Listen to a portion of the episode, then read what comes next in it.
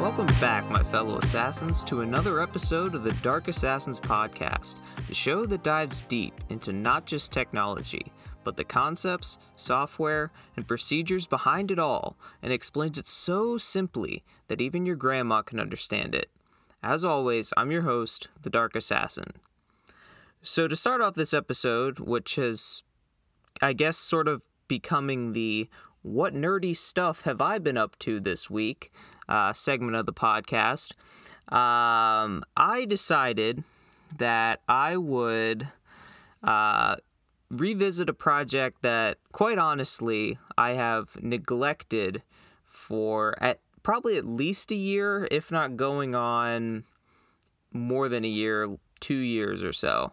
Probably not quite two years, probably at least a year, year and a half, something like that. So, this uh, project was basically to keep a tally and like a running list database spreadsheet thingamajig uh, that basically compiles all of the CPUs in computers that I've either personally owned or had used in the past or currently use.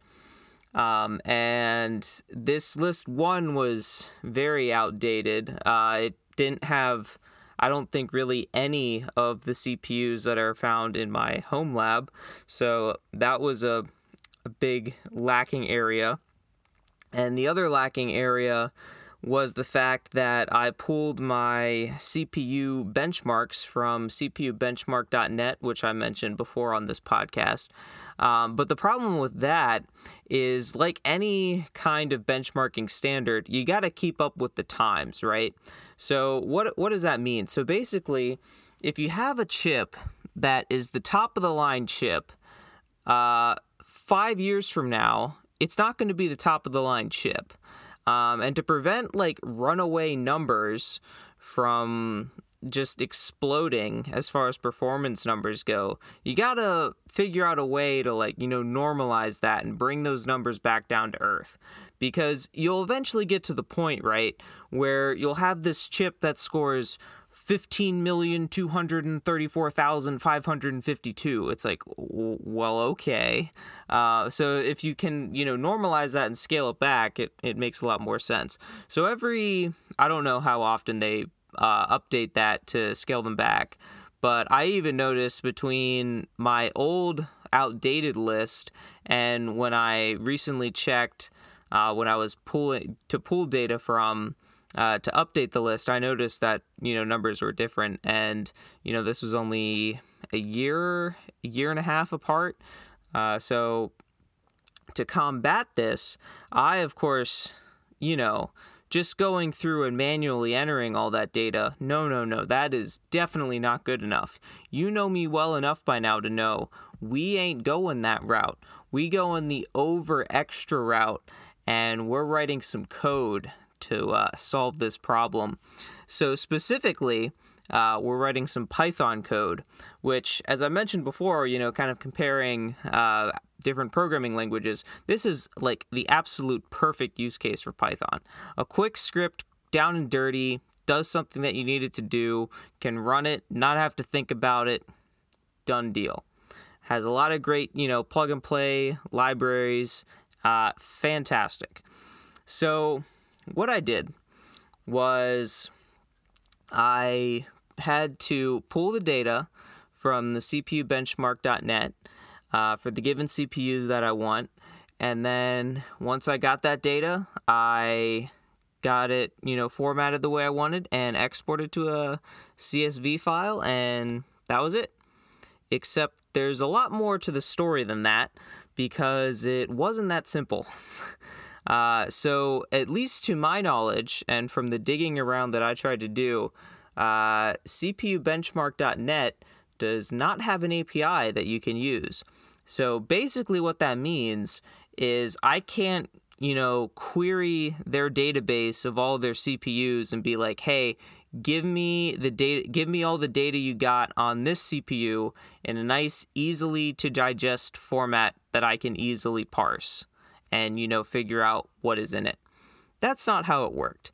So because there was no API, what I had to do was I had to figure out the URL structure of how the CPUs were formatted.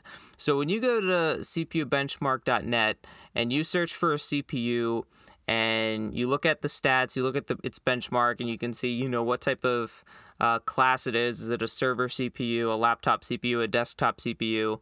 Uh, what's the base clock of it? You know, does it have a turbo frequency? Um, how much power does it draw? You know, all that good stuff. So when it displays that, uh, basically I had to check the URL and cross-check against various different CPUs to see if make sure it was consistent. Number one, and two, figure out how that URL was structured so I could replicate that in my script in order to pull down that information. So once I figured that out, then I was able to compile, I was able to get the part that's always the same, just make that a static variable. And then I could create a list of all the CPUs that are that's formatted in the way that you know they have to be in order for the URL to work. So I could compile a list of that in like just a text file, feed that text file in, and I'd be off to the races. Except it's again not that simple because I'm pulling from a URL and not a API.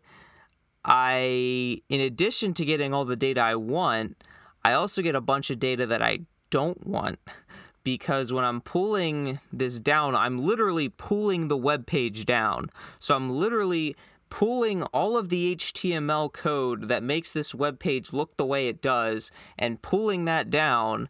And then I have to figure out what's the good stuff, aka what are the numbers that I care about, and what's all the junk, aka all the formatting and styling and all that stuff that I don't care about. So that was fun. Uh, not really. Uh, but thankfully, uh, because Python is cool, there was some libraries that I could just use that would pretty much for the most I mean I still had to do some of the parsing myself uh, but basically par- did most of the parsing for me. I could just you know call a find on and look for like certain HTML tags where the data I wanted was sandwiched in between. So I was able to do that parse the code and get all the data that I want out of it and then I could save that to a dictionary and export that data uh, to a CSV file. Um, but that's not enough. that that's again too easy. That's that's not hardcore nerdy enough. So what I did was I gave you the option to ha- be able to input whatever input file you want and whatever output file you want because customizability. But more than that, what it also does is it allows you to be able to add your own information to each CPU. Now, what in the heck do I mean by that? So, in the in my use case, I wanted to know what was the computer that that CPU came from, basically the reason why I have this CPU on the list and also you know other random things like what's the maximum amount of ram that this cpu can have or what kind of ram does it take? You know just weird little things like that that obviously won't change. So what i did was if you your output file has headers aka if it has a thing on the very top row of the csv file that says like origin computer for example rather than like uh base clock, turbo frequency, uh, wattage, like, you know, TDP, you know, that kind of stuff that I would get from the website.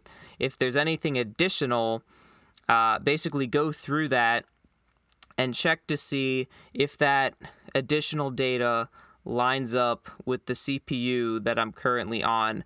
And if so, add that to the CPU's, you know, row for the CSV file. So basically what essentially what it allowed me to do was add any additional data that I wanted to about the CPU in additional columns and be that data would be able to be saved and kept when even when I would rerun the script to update you know the numbers that would give me updated CPU benchmark scores.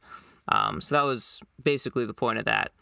Um, So if you're interested in checking out the script, um, I made it basically, I try to make it as user friendly as possible. I have a README file and a requirements.txt file.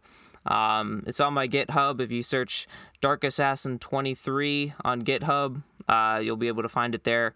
And no, it's for whatever reason, there's also a Dark Assassin 23X. I don't know who the heck it, heck that is. They're an imposter. Uh, but Dark Assassin 23 on GitHub, uh, you'll be able to find the script there. Um, and if you want to pull it down and you know pull down your pull information for your own CPUs and start a nerdy project like I am and keeping a database of all the CPUs that your computers have, go ahead and knock yourself out. So, another topic that I got a good laugh about uh, this week was I mentioned in a previous episode of the Dark Assassins podcast where I went in length ranting about how out of touch tech YouTubers and tech Twitter is with the general public. And uh, that sentiment was cemented again this week when I found a video on YouTube talking about why this tech YouTuber was not going to be upgrading to the iPhone 14 Pro from their iPhone 13 Pro. And I was like, wow. I'm not sure if you know what normal people are like, but normal people don't even have this conundrum. Normal people are like, man, I just upgraded my phone last year. I'm set for the next at least probably three or four years, if not more, with how good uh, phones are becoming these days. And really, I think for the I think I can speak for the vast majority of people on this one. The only reason uh, in this day and age that you're really upgrading your phone is either one, your phone no longer is getting software software updates, so you kind of have to upgrade if you want to, you know, make sure you're secure and you don't have the potential of being hacked. Um, and number two is your battery life just gets to the point where it's just so abysmal and terrible that you just can't use it anymore. I think those are really the two main use cases where people are actually upgrading their phones nowadays. Now, there's other fringe cases where like you see a a phone that has a really nice feature that you really really want and then you'll go for it. Like if you were going to upgrade, you know, in the next year or two anyway, and this new phone comes out with a really cool feature that you like, then you'll upgrade, which was actually the case for me. Um, I currently have the iPhone 13 Pro. I upgraded from the iPhone 10, um, which I was honestly full ready to keep the iPhone 10 and just do a battery uh, replacement on it because the battery life was honestly getting to be pretty bad. Which, in fairness, it was at that point. I think it was like either a four or five year old phone, something like that. Um, I guess four year old phone. Um, and which, to my credit, Apple rates their batteries at least for their for the iPhone batteries, to be at 80% of the design capacity after 500 cycles. My phone was probably either either close to if not double that 500 cycle mark and I think I was around like 85% battery health. So in fairness to me, I did a pretty good job at you know, keeping the longevity of that. But like aside from the battery life issue, like that thing was still snappy and quick and performant and I didn't have any issues with it. But the only re- the main reason I upgraded was I was like, you know, I need to do a I need to do something about this battery. Uh, but the iPhone 13 Pro has ProMotion with that high refresh screen. I mean, I need to get work done on my phone. Eh, I'll just upgrade, which is, the reason why I upgraded. Um, which I think is kind of you know in line with what most people do. Like, you know, their their battery life's not that great and you know, the new one's coming out and you know, it's got some cool features. Eh, I'll upgrade. It's been it's been a few years. Why not? But the tech YouTuber space is the reverse of that. So, rather than having to have a reason to upgrade and you only upgrade every few years, every like, you know, maybe whether that's every two years because you're on a contract with your carrier, or that's every like three or four years once the battery really starts going down. Um, or whatever the case may be, you're not upgrading all that frequently. But tech YouTubers, it's the opposite. you have to have a reason not to upgrade because you're just always upgrading every single year. But the funny thing was, was the reasoning they gave was they're like, you know, the performance of the new iPhone isn't really going to be that much better than my current iPhone, and I don't necessarily like the design. So as much as it pains me, I'm just not going to upgrade. And I'm like, man, man, like you're just like the it's just like, you know, cementing this idea that how out of touch they are, which I, I thought it was funny and like, you know, the memes just they, they basically just write themselves, you know? They really do. Um, so now getting into the real crux and meat of this podcast. Um, unless you've been living under a rock this past week, aka you don't follow Dark Assassins Inc. on either Facebook or LinkedIn, which you should totally do, by the way, if you don't. Um, if you're one of the fancy business minded people, you can follow on LinkedIn. Otherwise, you can follow on Facebook. Which the irony is, as much as I hate Facebook, uh, you know, Dark Assassins Inc. We got a we got a Facebook page, which you know it is what it is. I guess you gotta gotta get some followers somehow, but no Twitter because Twitter's just stupid. Um, as I've mentioned before, I don't, I, I really don't understand the appeal of Twitter, and I don't think we could really do Twitter since you know we're not like posting all the time. Since if you follow us on either Facebook or LinkedIn, you see really the only thing we post about is updates to this podcast. in all honesty, um, but we don't. We also post about other things too, which is why I said if you haven't been living under a rock, you are aware that a new encryption algorithm has entered the chat which uh, we broke that news on Sunday, I believe it was. Uh, a new encryption algorithm has come out called the Elite Encryption Algorithm, or EEA. Uh, and what this encryption algorithm is, is it's a symmetric key encryption algorithm which takes inspiration from one time pads, cipher block chaining, symmetric key encryption, randomness, and variability to provide a new way of encrypting data.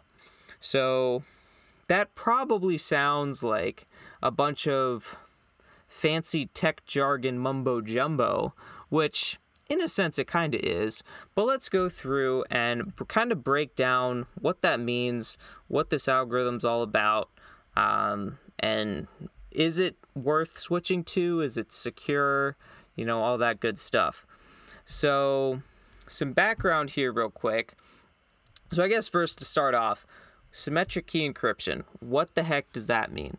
So, in the cryptography realm, there's really two main forms of encryption as far as like when it comes to keys, and that's symmetric encryption and asymmetric encryption. So, symmetric key encryption is when you use the same key to encrypt and decrypt your data. So, if I encrypt this uh, set of data with the key 1234, I have to I can I use the same key 1234 in order to decrypt the data. However, if I was using asymmetric encryption or as it's also commonly known as public key encryption, um, that you use two keys. So you have a private key and you have a public key. So in that, in the same ex- example scenario, if I have a key, say my private key is one two three four, I can't decrypt that data with that private key. I would need to use the public key, which say maybe that's five six seven eight or you know whatever it is. Um, so that's basically the main difference. Um, asymmetric encryption keys uh, the big, probably one of the most commonly known um, asymmetric, asymmetric or public key encryption schemes is RSA, um, and that I'm not going to get into get into all the details of how RSA works, but it it essentially uh, the keys are related to each other based on prime numbers and like greatest common denominator, I think. Um, or maybe it's least, co- yeah, greatest common denominator, I believe it is, and you know, just a bunch of fancy math, which is great because you can, um, it, it allows you to easily uh, de- generate keys in for one thing to create a private key and get the public key from that. And also to but hard to get the public if you have the public key to get the private key out of it. So it's it's good in that sense where um, you it's it's pretty secure in that sense. Um, and it also allows you to be able to encrypt with one and decrypt with the other um, so basically, the, the the big use case for this is like I have my private key and I give everyone my public key. So and everyone gives me their public key and they keep their private key. So I can basically encrypt stuff um, with their public key and then encrypt it with my private key and send it to that person so they can know that I'm the one that sent them the message and then they can decrypt the outer layer with my public key, and then they can decrypt the inner layer with their private key, and boom, encryption. Um, the only problem with RSA in this, uh, with these prime numbers and all that stuff, is it's been proven that it is not quantum resistant.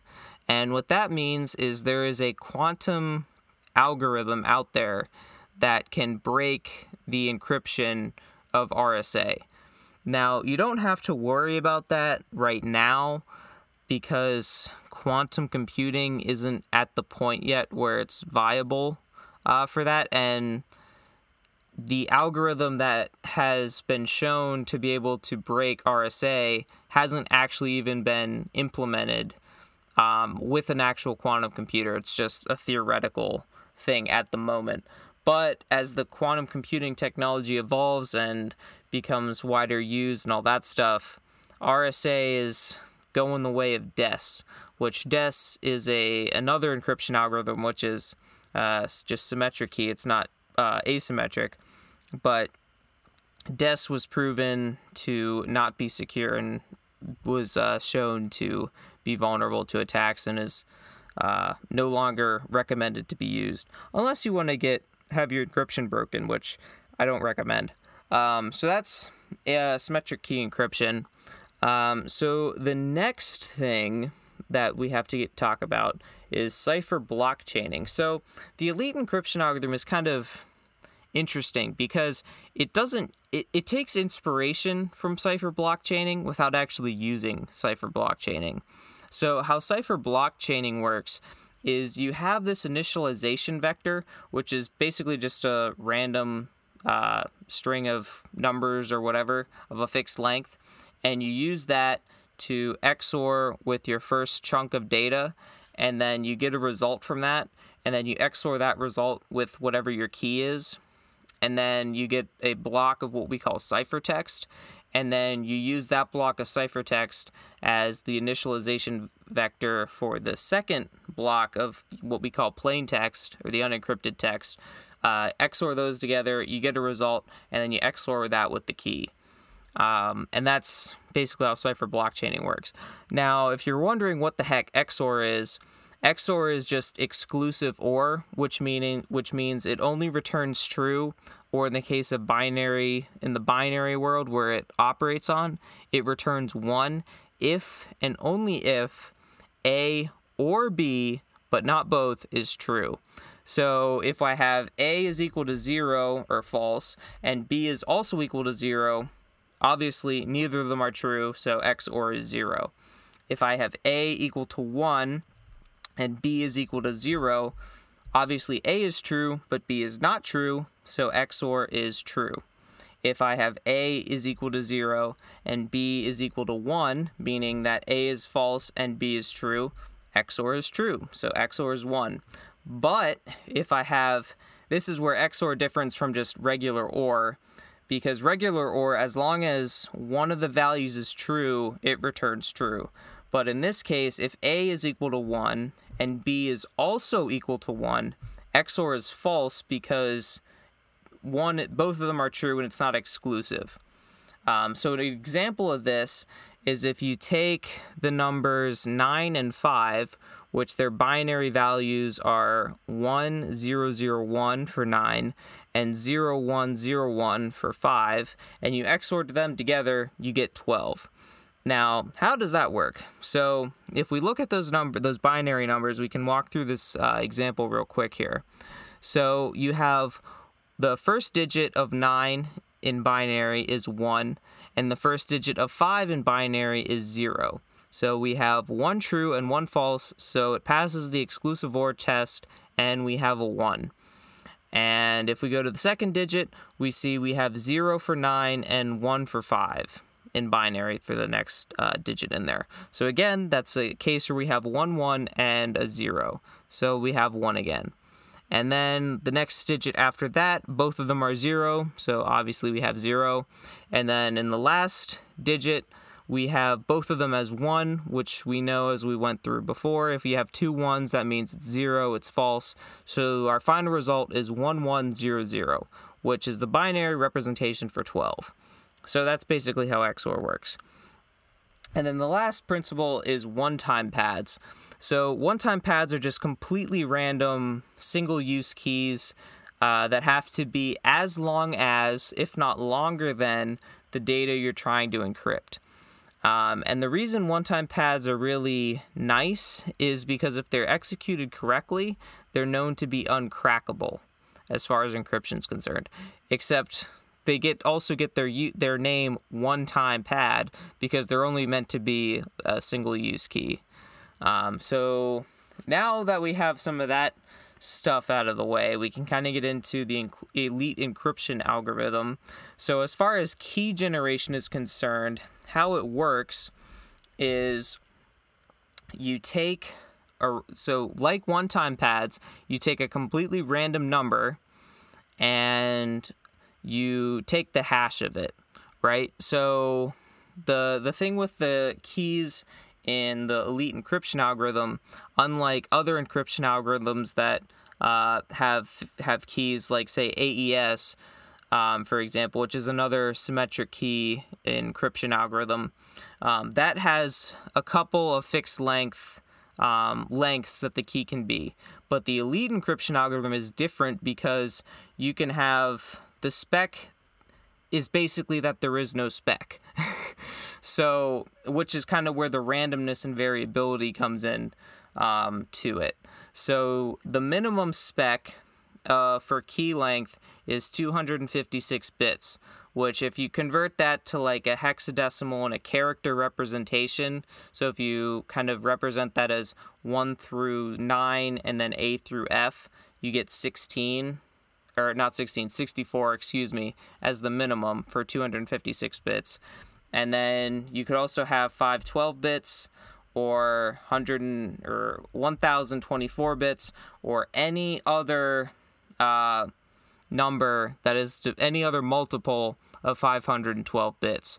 And the reason is because how the key generation works is like I mentioned, you create random numbers so if I wanted a key length of, say, the minimum, which is 100, 256 bits long, the reason why that's the minimum is because once you generate the random number, it's run through the SHA-256 hash algorithm, which not to go into how that works because that's beyond the spec of this breakdown, but uh, the SHA-256 algorithm as the kind of name implies 256, it returns a 256 bit uh, number essentially, which is a hexadecimal value, which I mentioned is that 0 through 9 and A through F, which hexadecimal, if you're not familiar, is just another way of representing numbers. So instead of having 1 through 9, and then you go to the tens place, you have 1 through F, so and then you which then you go to like the 16s place because it's base 16. Um, so yeah, so you get that's that's where that comes from. And then if you want something bigger than 256 bits for your key length, like say you want a 512 or a 2048 or like a 4096 or some other multiple greater than 256 that's a multiple of 512 then you take the SHA 250 SHA-512 hash algorithm, excuse me, and you hash the random, put the random number through that hash hash function, um, and then in cases where you say have uh, a key length that you want um, 1024 bits long, what you would do is you would create two random numbers, uh, run the first random number through the hash, the SHA 512 hash function, and then you would run the second random number through the SHA 512 hash function, and you'd basically conjoin them together to get one long key. And you basically just compound this until you get to whatever your desired key length is. Um, and that's how the key generation works. And the thing that's just interesting about this is the fact that it's completely, it's com- there's no standard, right? So if I'm an attacker trying to crack this encryption and I have this encrypted data, I have absolutely no idea how long my key has to be. I have zero clue. I don't know if the key that was used to generate this was 256 bits long. I don't know if it was 8,192 bits long. I don't know if it was 2,048 bits long. I have no idea how long this key was. But that's not it, because in addition to having this variable key length, there's also no standard for the number of keys you can have.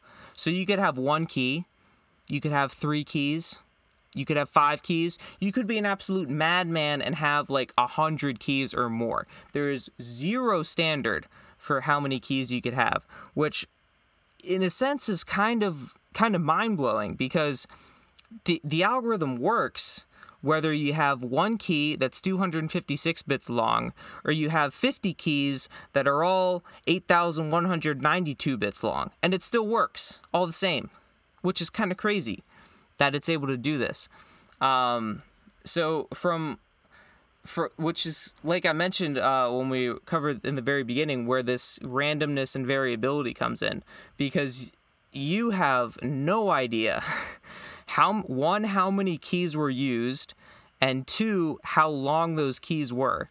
So trying to break that and figure out what the key or in this case keys were, I mean, good luck with that trying to figure that out.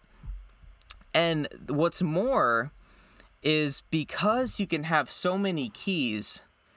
So hypothetically, let's say you had like 10 keys, right? And they were all 512 bits long.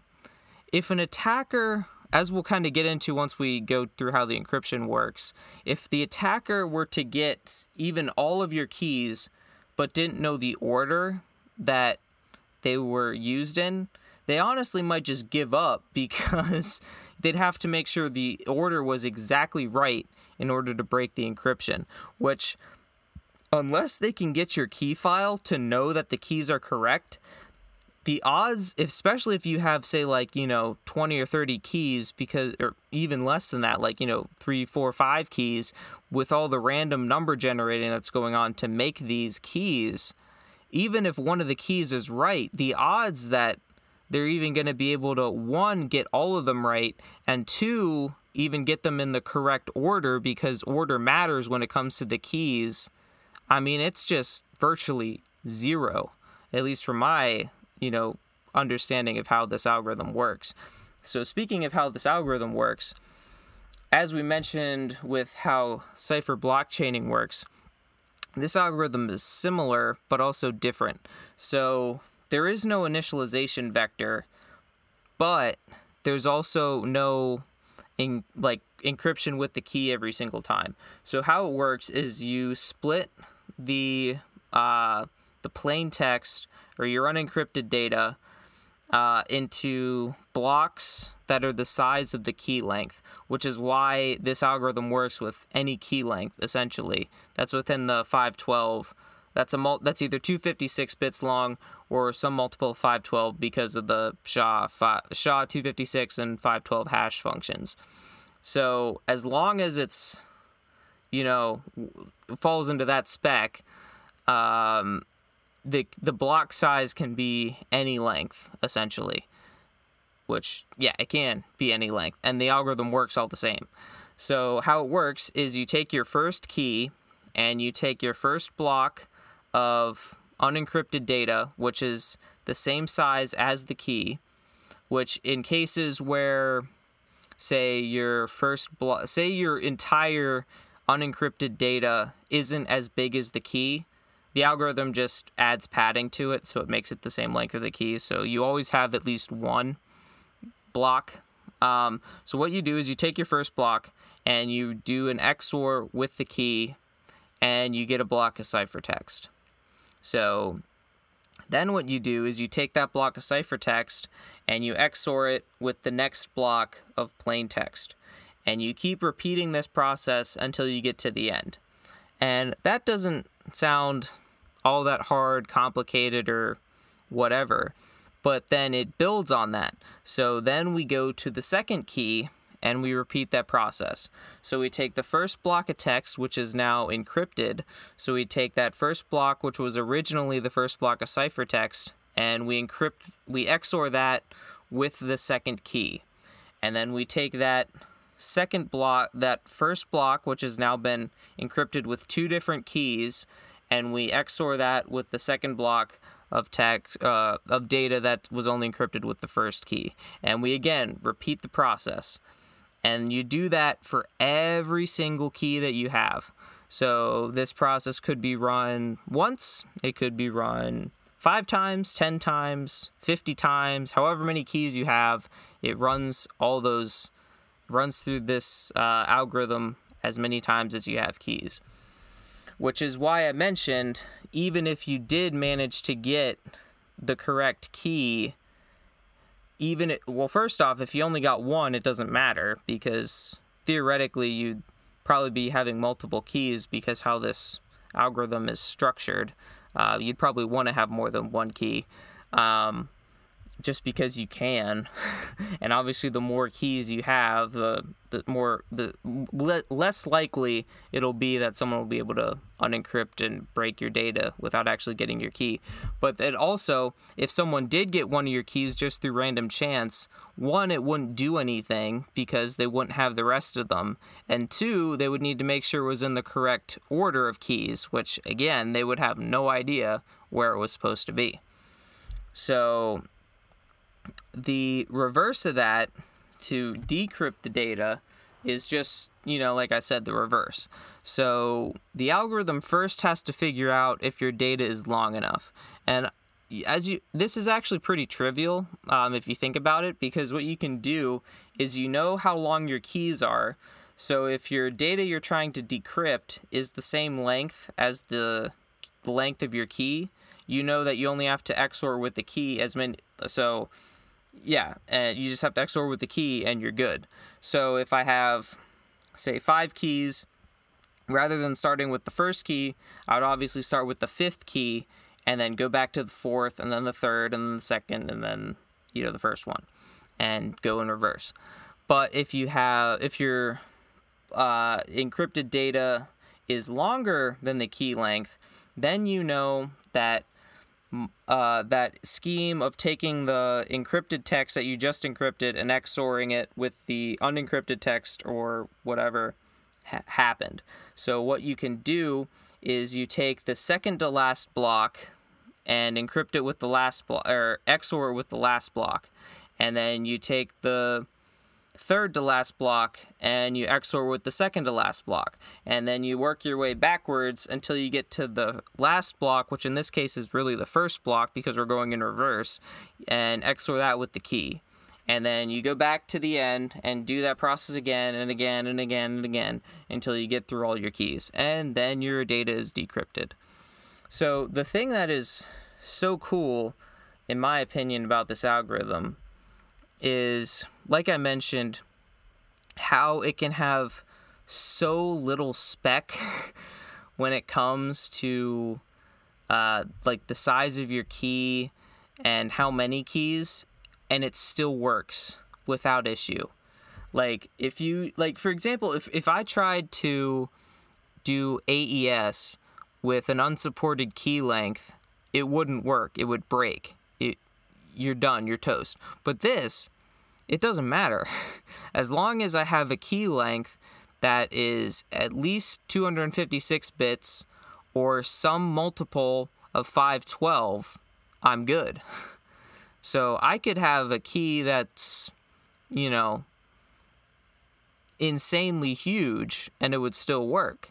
And I could have a ton of keys and it would still work. Now, obviously, if you have a ton of keys and your keys are all massive, it's probably going to take a lot longer to run through the algorithm because how many iterations you have to do. Uh, specifically, if you have a ton of keys, it's going to take a while uh, to because it's going to have to go through all those, especially if you're you know encrypting massive files. But you know, again, that could be you know a trade-off that you take for more security, having uh, you know the ability to have more keys in that sense. Um, so, kind of, I guess, wrapping things up here. Um, should you drop everything, every encryption scheme, RSA, AES, all of those, triple DES, and use the elite encryption algorithm? Well, basically, the short answer is no. Um, and it's not for the reason that you might expect, because I've been kind of talking this this whole section of the podcast about how great this is and all this randomness and variability and like how mind blowing it is and how great it is. But the reason why I say that you shouldn't is because it's not certified as of the recording of this podcast, that is, uh, by the National Institute of Standards and Technology, like other encryption schemes like RSA and AES. Uh, so basically, what this means is because those algorithms and implementations are certified by NIST uh, you know that unless an attacker gets your keys, your data can't be decrypted and your data is secure. The thing, because the elite encryption algorithm currently isn't certified by NIST, it is currently, uh, it hasn't been conclusively demonstrated and therefore certified uh, that once your data has been encrypted, it's truly secure and unable to be decrypted and cracked unless uh, you, the attacker has your keys. Um, so, while I definitely think it's cool, um, I, I wouldn't necessarily tell everyone that is super, that needs to make sure that all their data can never be decrypted uh, by anyone maliciously trying to decrypt their data to switch to this solely for that purpose. Like if someone just wanted like, you know, an encryption thing to like encrypt their data and they didn't necessarily care as much, then yeah, sure, use it. It's awesome. It's great.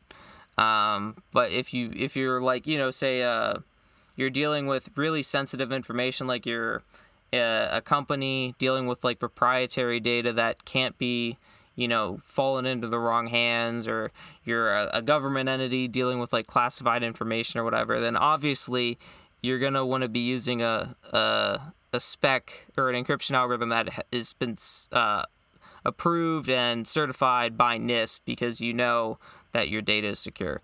I mean, personally, if you had if you held a gun to my head and you said is this secure will my information ever be uh, you know, able to be detect, able to be decrypted without the the keys. I would personally say no, just because my understanding of how this algorithm works and all that variability, randomness, and all the cybersecurity principles and cryptography principles that have kind of come in to make this algorithm. Personally, I think you're probably fine and your data is going to be secure. But again, because it's not certified uh, by NIST, you can't, you know, definitively say that without a shadow of a doubt because they're basically the overarching, encompassing authority on this stuff. But personally, you know, I think it's it's uh, it's a great algorithm, uh, in my opinion. Um, so take that for what it's worth. Um, if you're interested, um, on our Facebook and LinkedIn page, we have a uh, link to a, a, the blog post about it, which kind of goes in detail, like breaking it down um, and kind of going into you know how it works if you're if you're interested in that. So, if you enjoyed this episode, learning about the nerdy stuff that I did this week uh, and learning about the new Elite encryption algorithm, I'd ask that you leave a rating and review and subscribe to the Dark Assassins podcast if you haven't done so already.